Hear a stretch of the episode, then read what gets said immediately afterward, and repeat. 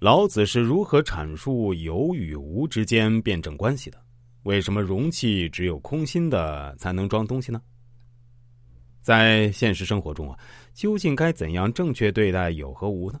只有始终保持虚无的态度，做到有功而不自居，有才而不自傲，有利而不乱用，这样才能达到以无为有的境界。因为有和无是相互转化的。我们拥有的东西也会瞬间化为乌有，只有保持虚无的心态和境界对待自己拥有的东西，才能真正的拥有它们。所以，我们是处在有的层面的，解决矛盾时要以无为本。再跟大家来深入解读一下，同时结合我本人的理解来谈谈我的一些思考，可能不是很成熟，希望起到抛砖引玉的作用吧。在本章，老子举了三个十分生动的例子。车毂、颜值与凿饰，形象的说明了无的作用。古代大木头车的车毂中间是空的，三十根辐条连在这里。正是因为它的空，才有了它作为中心支点的作用，使车子能够远行千里，担当重物，旋转不休。这种车轮的形象极具启发力。中间空无的圆点向四方延伸。等距离地连接着真正接触土地的轮圈，它虚实结合而不偏不倚，它没有固定的倾向，却能运转不休，永无止境。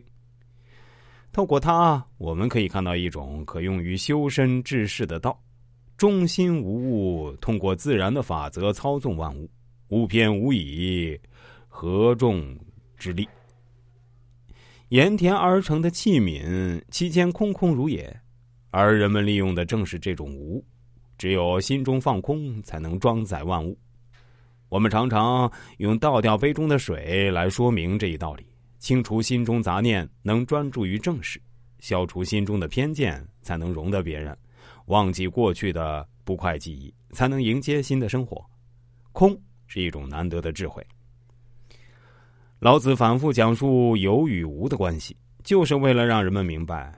有无相生，有之以为利，无之以为用的道理，在现实社会生活中，一般人只注意实用的东西及其作用，而忽略了虚空的东西，被眼前能看到的真相所迷惑，而忽略了真正的事实。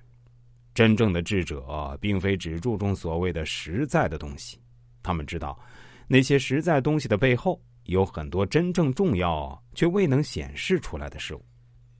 当然，在重视无的时候，也不能忽略有的承载性。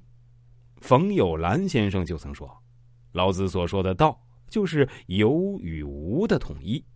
因此，他虽然是以无为主，但是也不轻视有。他实在也很重视有，不过不把它放在第一位就是了。”